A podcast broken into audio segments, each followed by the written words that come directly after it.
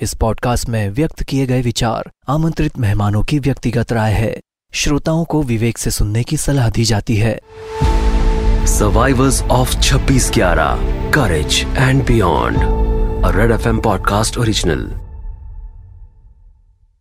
कुछ सिचुएशंस ऐसी होती हैं कि वो एक आम इंसान को हीरो बना देते हैं। कुछ दिन ऐसे होते हैं जब कोई अपनी जान की फ़िक्र किए बिना दूसरों की जान बचाने में लग जाते हैं। ऐसा ही दिन था 26 ग्यारह का, जब कुछ आम लोग डर को हराकर हीरोज बन गए। आज आपको हम मिलवाते हैं सिस्टर अंजलि कुलथे से। अपने पेशेंट्स की जान बचाने के लिए सीधे मौत से भिड़ गई। Welcome to the podcast survivors of 26 ग्यारह, करेज एंड बियॉन्ड। इस वक्त मेरे साथ हैं अंजलि कुलथे जिन्होंने सही मायने में करेज दिखाया। 26 ग्यारह की वो रात आतंकवादियों का सामना करते हुए भी इन्होंने अपनी ड्यूटीज़ को निभाया बिना अपने जान की परवाह किए। ये कहानी वाकई में हम सबके लिए एक मिसाल है। Anjali thank you so much आपने अपना वक्त निकाला आप हमारे स्टूडियोज में हैं। Thank you so much for coming thank you Jiya कैसी हैं आप? हाउ आर यू बहुत अच्छी हूँ। ओके okay, अंजलि अब लाइफ में आप क्या कर रही हैं? फ़िलहाल आपकी लाइफ में क्या चल रहा है? वो बताइए। मैं अभी तक जॉब कर रही हूँ और अभी रिटायरमेंट को मुझे चार साल बाकी है। मैं कामा एंड आर्बुलस हॉस्पिटल में अभी एज ए नर्सिंग ऑफिसर हूँ और ओके अंजलि हम आपके नंबर फाइंड आउट करने की जब कोशिश कर रहे थे कि आपसे कांटेक्ट करें हम्म। हमने बस हॉस्पिटल कॉल लगाया और एक वर्ड था, अंजलि का नंबर मिल सकता है, जो नर्स थी। जस्ट इतना कहा एंड सबको पता था कि हाँ यहाँ हाँ हमें पता है, वो कौन है। जी हाँ पहले तो मैं अपनी इस कामा हॉस्पिटल की सभी परिचारिका जो नर्सिस है डॉक्टर्स है, और सभी कर्मचारी, उनको इस रात का श्रेय देती हूँ, जिन्होंने अपने प्रेजेंस ऑफ़ माइंड से उस रात को हैंडल किया था। तो जी हाँ मैं बताना चाहती हूँ कि अभी मैं पीएनसी वार्ड में means post natal care unit में एज ए नर्सिंग ऑफिसर हूँ और uh, मुझे 23 ईयर्स कंप्लीट हुए हैं एज ए नर्सिंग ऑफिसर और छब्बीस ग्यारह की उस रात को मैं एंटीनेटल केयर यूनिट में वहाँ ड्यूटी कर रही थी। कितने साल हुए थे उस टाइम पर आपको हॉस्पिटल में? अभी जब वो हादसा हुआ तो उस नाइट को मैं उसी वार्ड में थी। और हमारी नाइट ड्यूटी जो है वो रात को आठ बजे से सुबह आठ बजे तक होती है। Okay. और ऐसे हमारी ड्यूटी आठ घंटे की होती है मॉर्निंग इवनिंग और नाइट ऐसे शिफ्ट ड्यूटीज़ होते हैं। ओके तो उस नाइट में जब मैं ड्यूटी पे आई थी तो किसी को इस बारे में मालूम ही नहीं था कि कुछ हुआ है या होने वाला है हाउ आपका रूटीन कैसा था दिन भर का सुबह जब आप यू नो लाइक आपका एक एक नॉर्मल रूटीन कैसा रहता सुबह में सभी जैसे हमारे नाइट ड्यूटी होते तो घर का सब काम काज करके हम लोग फिर मीन्स घर में खाना बनाना वगैरह फैमिली के हम्म। लिए ये सब अरेंजमेंट करके हम लोग ड्यूटी के लिए निकल पड़ते हैं हम्म। और उस दिन भी वही हुआ रूटीन मेरा काम हुआ। उसके बाद मैं नाइट ड्यूटी के लिए अपने परिवार के लिए खाना वगैरह बना के हमेशा की तरह नाइट ड्यूटी निकल पड़ी। और नाइट ड्यूटी पहुँचने के बाद जैसे है मैंने ड्रेसअप किया, हम लोग जब ड्यूटी पे ज्वाइन होते हैं तो एक दूसरे को पेशेंट के बारे में डिटेल्स और देते हैं। और उसी तरह मेरे इवनिंग की जो नाइट सिस्टर थी, उन्होंने पूरा पेशेंट के बारे में डिटेल और दिया। और और लेने के बाद हम लोगों ने काम काज करने के लिए शुरुआत की। उस नाइट में जी हाँ मेरे वार्ड में एंटीनेटल केयर यूनिट वार्ड में 20 प्रेग्नेंट वुमन थी। और वहाँ पर मेरे साथ वो नाइट में दो सर्वेंट्स थी ऑन ड्यूटी और मैं अकेली थी। और जैसे हम लोगों ने काम करने के लिए शुरुआत किया तो करीब साढ़े नौ पौने दस बजे के दरमियान जब आ, हम लोगों को हमारी सुपीरियर की फ़ोन आया और उन्होंने बताया कि सीएसटी स्टेशन पर फायरिंग हो रही है तो हमें इमरजेंसी तैयारी करनी है। और हम लोग तैयारी करने में जुट गए। और उसी दरमियान हमें फायरिंग की आवाज़ सुनाई दी तो मैं खिड़की की तरफ़ भागी। और मैंने देखा खिड़की में से कि दो जो टेररिस्ट थे वो आगे भाग रहे थे और हमारी पुलिस पीछे से फायरिंग कर रही थी। उस वक्त कामा हॉस्पिटल का गेट जो है वो काफ़ी छोटा था और वो वहाँ वो गेट के ऊपर से कूद कर अंदर आ गए।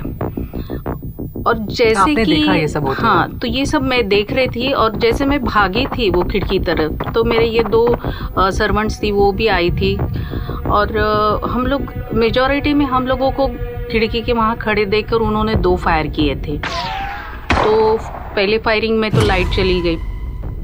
और जैसे हम लोग वार्ड में आए तो दूसरी फायरिंग में मेरी जो सर्वेंट थी, वो ज़ख्मी हो गई थी। उसको, उसके हाथ को गोली लगी थी और काफ़ी ब्लीडिंग हो रहा था।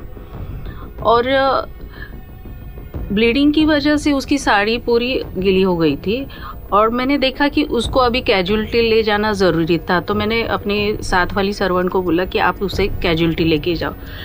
लेकिन जिया, वो काफ़ी डरी हुई थी। उसने कहा कि, सिस्टर, आप, आपने देखा है, वो लोग अंदर आ गए हैं और ऐसी सिचुएशन में मैं उसको नीचे नहीं लेके जा सकती। वो डर गई थी। तो सिचुएशन को देखते हुए मैंने फिर वो सर्वेंट को कैजुअलिटी ले जाना मुनासिब समझा। और फिर मैं उसे कैजुअलिटी लेके गई।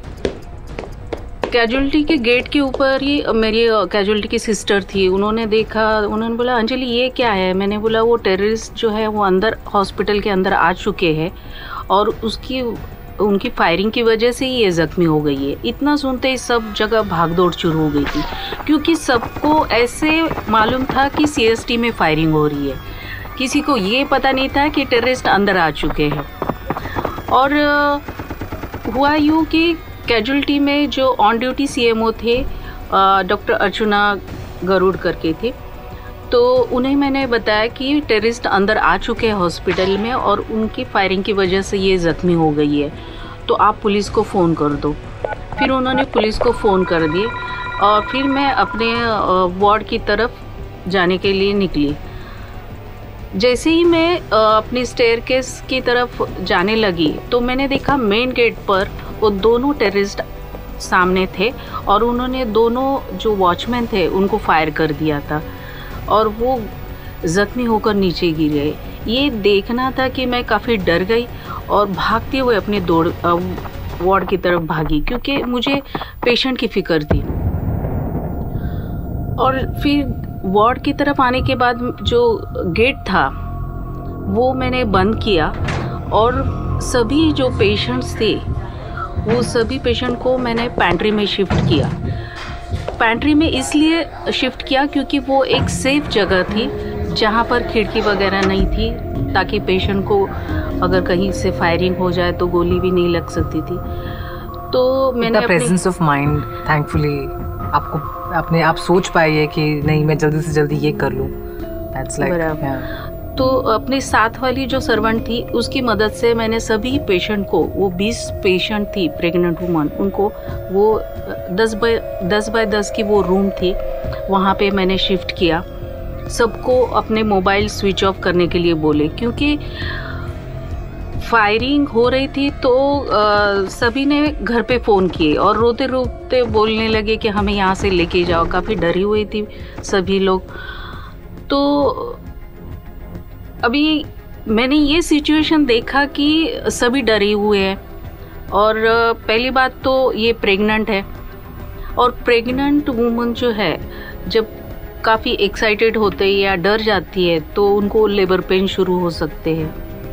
तो ये सिचुएशन देख के मैंने मैं खुद तो डरी हुई थी लेकिन अगर मैं उनको ये दिखा दूँ कि मैं डरी हुई है तो वो और भी और डर जाते। इसके लिए मैं मैंने उनको मॉरल सपोर्ट दिया।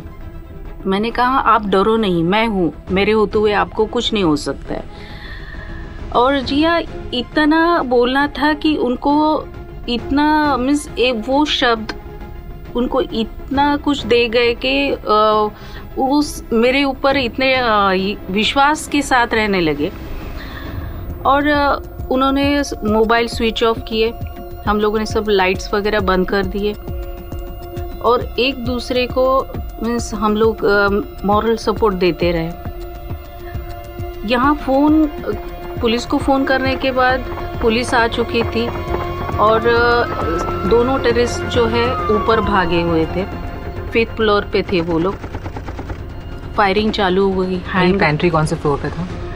अब पेंट्री हमारे हर वार्ड में पेंट्री होती है। Okay. तो मेरे वार्ड में ही वो पेंट्री में उनको शिफ्ट किया था मैंने सभी पेशेंट्स को। Okay. और फायरिंग चालू हो गई हैंड ग्रेनेड फेंके जाने लगे। हैंड ग्रेनेड फेंकने की वजह से जैसे अर्थक्वेक होता है उस तरह पूरी इमारत जो है वो हिल रही थी। सामने मौत थी और सभी डरे हुए थे। मैं भी डरी हुई थी। लेकिन एक ख्याल आया कि मरना तो है, कल की सुबह तो नहीं देख पाएँगे। लेकिन कीड़ों की तरह मरने से अच्छा है कि कुछ करके मरे। और मैं समझती हूँ जिया कि वो ये यूनिफॉर्म की पावर थी, जो मुझे एक जुनून लेके थी कि मैं खुद के बारे में नहीं सोच रही थी। एक सेकंड के लिए मुझे मेरे परिवार का मीन्स याद आई, जो मेरा बच्चा, मेरी फैमिली थी। लेकिन, अपने सामने जो मेरा कर्तव्य था, मेरे प्रोफेशन के प्रति मेरी जो ड्यूटी थी,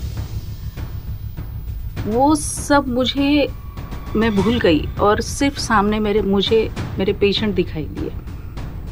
घर से कॉल आ रहे होंगे लेकिन आपको? घर से कॉल आया था तो उन्होंने मीन्स उनको भी सुनाई दिया था फ़ोन से, गोलियों की आवाज़ वगैरह।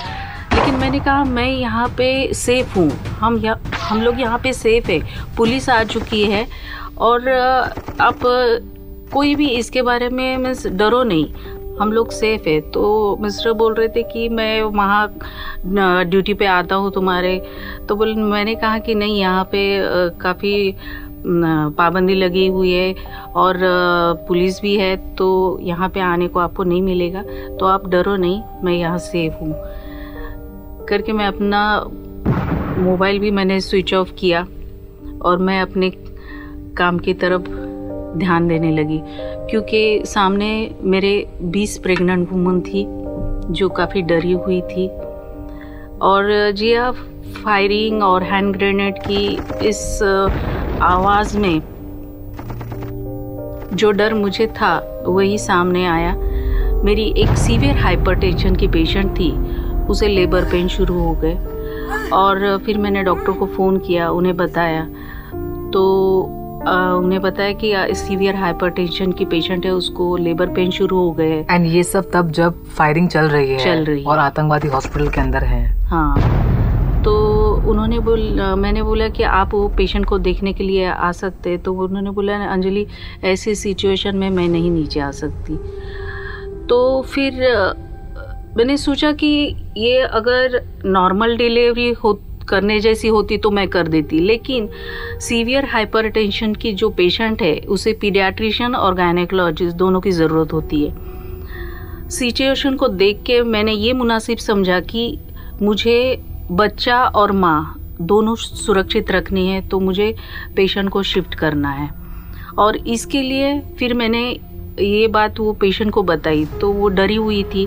लेकिन उ, उसे जब मैंने विश्वास दिलाया कि आपको मेरे ऊपर विश्वास है मैं आपको सेफली यहाँ से डॉक्टर मीन्स लेबर वार्ड तक शिफ्ट करूँगी। तो उसे भी विश्वास हुआ और फिर मैं वार्ड के बाहर आ गई। जिया सिचुएशन ऐसी थी कि गोलियाँ चल रही थी हैंड ग्रेनेड फेंके जा रहे थे और कोई भी गोली किसी को भी लग सकती थी। लेकिन मुझे ये सेफ़ लगा कि मैंने, मुझे स्टेयर केस से वो पेशेंट को शिफ्ट करना है, क्योंकि लिफ्ट से तो मैं लेके नहीं जा सकती थी, क्योंकि लिफ्ट के ऊपर फायरिंग हो रही थी। और ऐसे में फिर मैं वो पेशेंट का हाथ पकड़कर मैं आगे और उसे साथ में लेके दीवार को सटक के हम लोग एक एक स्टेयर केस चढ़ने लगे। ज़रा भी इधर उधर हो जाते तो कोई भी गोली लग सकती थी। एक तरफ़ भगवान का नाम ले रही थी, एक तरफ़ पेशेंट को मॉरल सपोर्ट दे रही थी और लास्ट में मैंने सेकेंड फ्लोर में लेबर वार्ड तक वो पेशेंट को शिफ्ट किया और फिर से मैं अपने वार्ड की तरफ़ आ गई थी। सुबह साढ़े सात बजे तक हम so doctors and all जो उसका केयर कर पाए उस टाइम हाँ और लेबर वार्ड में फिर वो पेशेंट डिलीवर हुई लड़की हुई। वो आपको तो बहुत ज़्यादा थैंक्स करते होंगे बिकॉज़ वो जो पूरा फ़ेज़ है वहाँ से कोई उस वक्त के लिए कोई रूम से बाहर भी नहीं निकलना चाहेगा। जब आपने वहाँ से निकल कर एक्चुअली उसे ऊपर पहुँचाया। बराबर जी उसके बाद सुबह जब मैंने पुलिस के कहने पर गेट खोला था, उन्होंने कहा कि अभी आप सेफ़ है, तब गेट खोला गया था। और जब मैंने गेट खोला तो सभी पेशेंट्स के रिश्तेदार जो थे, वो मेरे गले मिले, कोई मेरे पैर पड़ रहा है, और ऐसे मैं उनकी दुआएँ थी। वो बोल रहे थे कि आप हमारे पेशेंट के लिए भगवान है करके, तभी हमारी पेशेंट बच गई। तो ये दुआएँ और ये सब कुछ देख के ऐसे लगता है कि अपनी सेवा कहीं तक तो मीन्स मेरे प्रोफेशन को अच्छा लगा। सो so, uh, ये ये पूरा जो यू नो आप आई थिंक मॉर्निंग तक ये सब चलता रहा। कितने बजे ख़त्म हुआ? कैसे ये टेररिस्ट बाहर निकले? कब तक गोलीबारी चली और कैसे ये ख़त्म हुई? इसके बारे में बताइए। जी, ये तो गोलीबारी और ये सब तीन घंटा चला था वहाँ पर। लेकिन सुबह हम साढ़े सात बजे तक खुद को सेफ़ नहीं समझते थे। लेकिन जब पुलिस ने गेट खोलने के लिए बोला साढ़े सात बजे, तब हमने गेट खोला था। तो ये सब कुछ तो तीन घंटा चला था कामा हॉस्पिटल में। आपके अंडर जो भी you know twenty pregnant ladies थी, वो सब बिल्कुल सही सलामत थी और एक लेडी डिलीवर भी कर पाई इतने कॉम्प्लिकेटेड सिचुएशन में। Thanks to you for that ऐसी कोई मेमोरीज है वहाँ की यू नो बिकॉज़ अंदर गोलीबारी हुई तो आपने अपने कलीग्स को खोया होगा या कुछ ऐसे यू नो हेल्पलेसनेस वाली फीलिंग भी आती है कि आपने इसको जाते हुए देखा यू नो लाइक अंदर काफ़ी गोलीबारी की वजह से लोगों ने अपनी जान गंवाई होगी। हमारे यहाँ अभी जैसे दो सिक्योरिटी गार्ड्स जो है वो मारे गए। और मेरी जो साथ में सर्वेंट थी वो जख्मी हो गई। और भी she fine हाँ अभी फाइन है। और बाकी दो तीन सर्वेंट जो है वो भी घायल हुए थे। ये सब होने के बाद एक महीने के बाद मुझे आइडेंटिफिकेशन के लिए ऑर्थर जेल में भी बुलाया गया था। और उस वक्त जिया, मेरी फैमिली तैयार नहीं थी आइडेंटिफिकेशन के लिए, क्योंकि उन्हें लगा था कि, क्योंकि वो सिचुएशन ऐसी थी कि छब्बीस ग्यारह होने के बाद दूसरे दिन जिस रास्ते से कसाब और ये टेररिस्ट आए थे, उस रास्ते से दो बॉम्ब डिफ्यूज़ किए गए थे। और इसकी वजह से सभी लोग डरे हुए थे। और न्यूज़पेपर में भी ऐसी न्यूज़ होती थी कि यहाँ आरडीएक्स मिला है वगैरह वगैरह। तो वो माहौल कुछ ऐसे डरा हुआ था लोग डरे हुए थे। और ऐसी सिचुएशन में जब मुझे क्राइम ब्रांच वालों ने बोला कि आपको आइडेंटिफाई करना है तो अ, मैं तो तैयार हो गई लेकिन अपनी फैमिली की परमिशन लेने के लिए जब मैंने उनसे पूछा तो फिर उन्होंने मेरे हस्बैंड से बात की तो उन्होंने बोला कि नहीं, आपको नहीं जाना है। आपको अपने बारे में, हमारे बारे में सोचना नहीं है क्या? क्योंकि ये लोग कब कैसे आए, किसी को मालूम नहीं है और अभी तक न्यूज़ मिलती है। तो ऐसे सिचुएशन में आपको नहीं जाना है। लेकिन जिया ऐसे लग रहा था कि जिस आदमी ने इतने लोगों को मारा बेरहमी से ऐसे आदमी को सज़ा होना ज़रूरी है। और इसके लिए मैंने उन्हें बोला कि मैं तो आइडेंटिफाई करूँगी। तो फिर उन्होंने हाँ, मेरी मम्मी को फ़ोन दिया। उन्होंने कहा कि आपकी लड़की नहीं सुन रही है आप उनको समझाओ। तो फिर मम्मी भी रोती हुए बोली थी कि तुम्हें फैमिली के बारे में हमारे बारे में कुछ लगता नहीं है क्या? हमारे बारे में सोचो। तो मेरा ये कहना था कि अगर मैं रास्ते से चलते हुए मुझे मौत आती है तो उस मौत को कुछ मीनिंग नहीं है। लेकिन मैं अपना ड्यूटी करते वक्त, अपने यूनिफॉर्म में, अगर मैं, मुझे कोई गोली लगती है, अगर मुझे कुछ होता है तो उस मौत को कुछ मायना मिलता है। मेरे प्रोफेशन के लिए, मेरे फैमिली के लिए। तो उन्होंने मम्मी ने कहा कि तुम मानोगी नहीं, तुम अपने डैडी के ऊपर गई है। क्योंकि जिया, मेरे डैडी का भी एक हिस्ट्री है। जबकि वो एयरपोर्ट में एज ए साइंटिफिक असिस्टेंट करके काम कर रहे थे। तो उन्होंने उनका भी एक एक से हिस्ट्री है काम का। तभी मम्मी ने बोला था कि नहीं, आप सुनोगे नहीं, आप अपने डैडी के ऊपर गई है। उसके बाद छः महीने के बाद कसाब के ऊपर जो केस चल रही थी, उसकी विटनेस के लिए भी मैं यूनिफॉर्म में गई थी। तो क्राइम ब्रांच वालों का कहना था कि आपको यूनिफॉर्म में क्यों जाना है? तो मैंने कहा, उस यूनिफॉर्म की पावर मैंने उस रात को देखी थी। इतना सब कुछ जो मैंने किया, वो अपने यूनिफॉर्म की पावर की वजह से किया। क्योंकि नॉर्मल लाइफ में ये सब कुछ नहीं कर आप सबसे पहले अपनी जान की परवाह करोगे and will try to just be safe as soon as possible तो एक यूनिफॉर्म की पावर थी जो मुझे अपने कर्तव्य अपने कर्तव्य के बारे में और अपनी ड्यूटी के बारे में मैं अलर्ट थी। नॉर्मल लाइफ में तो नहीं कर सकती थी इतना सब कुछ। आपने आइडेंटिफाई किया। उसके बारे में बताइए। जी ऑर्थर जेल में जब हम, मैं गई थी आइडेंटिफिकेशन के लिए तो उसके हाइट के पाँच जन खड़े किए हुए थे। और उसमें से मुझे आइडेंटिफाई करना था कसाब को।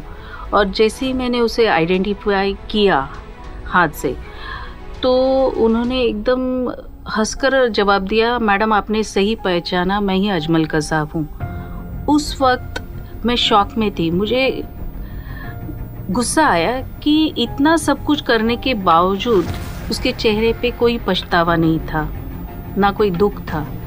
लेकिन वो इस तरह से हंसकर जब उसने जवाब दिया तो गुस्सा आया कि ये आदमी है या हैवान?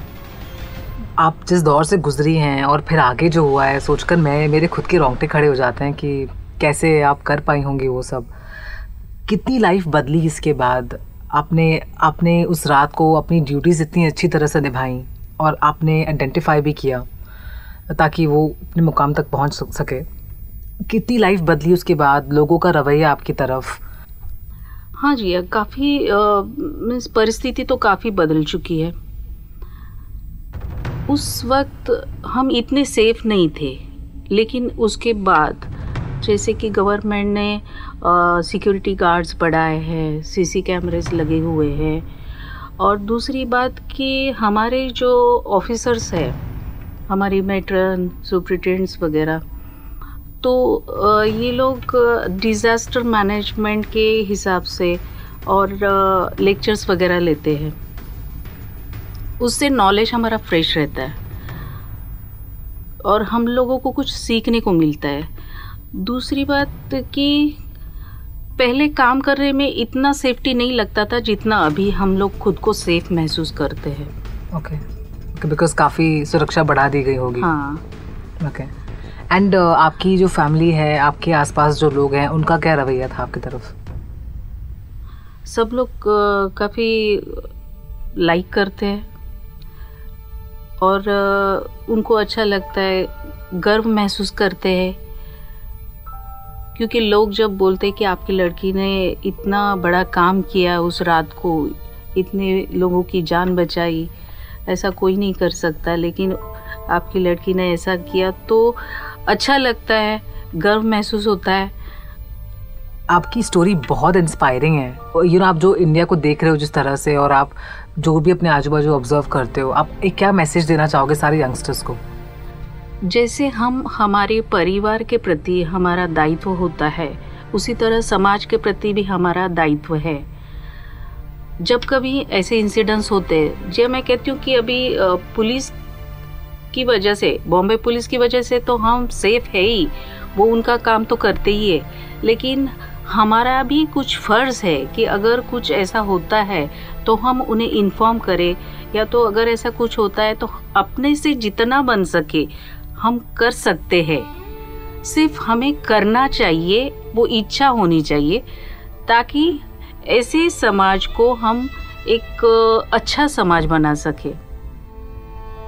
एब्सोल्युटली अंजलि कुलथे मैं आपसे ये कहना चाहूँगी कि मेरे मतलब हम यू you नो know, जब मूवीज़ देखते हैं हमें हीरो हीरोइंस देखकर काफ़ी इंस्पायर हो जाते हैं लेकिन मुझे लगता है कि आप रियल लाइफ में मेरे लिए तो डेफिनेटली हीरो हैं क्योंकि I would I am very inspired by you क्योंकि जो आप उस उस टाइम पर जब अपनी जान बचाने के लिए शायद मैं भाग जाती बट आपने जिस तरह से अपनी ड्यूटीज़ निभाई और आपने एक्चुअली में एक डिलीवरी भी की उस रात आपने एक पेशेंट को किस तरह से यू you नो know, उसके वार्ड तक पहुँचाया बहुत इंस्पायरिंग है एंड आई एम श्योर कि हम भी शायद ना बन पाए बट डेफिनेटली इंस्पायर तो बहुत होंगे।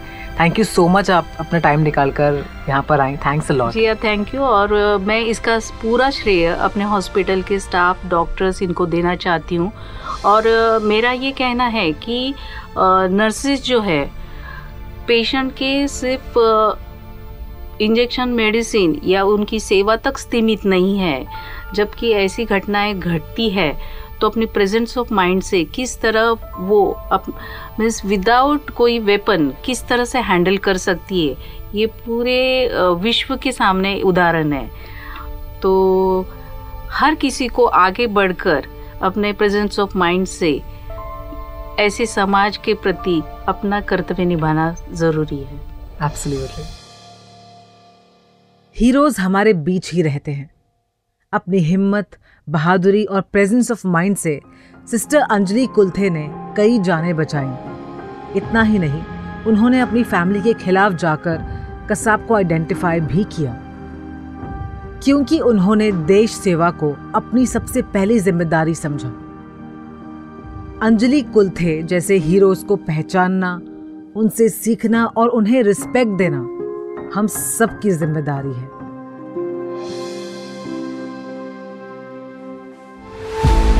Survivors of 26 Courage and Beyond, a Red FM podcast original.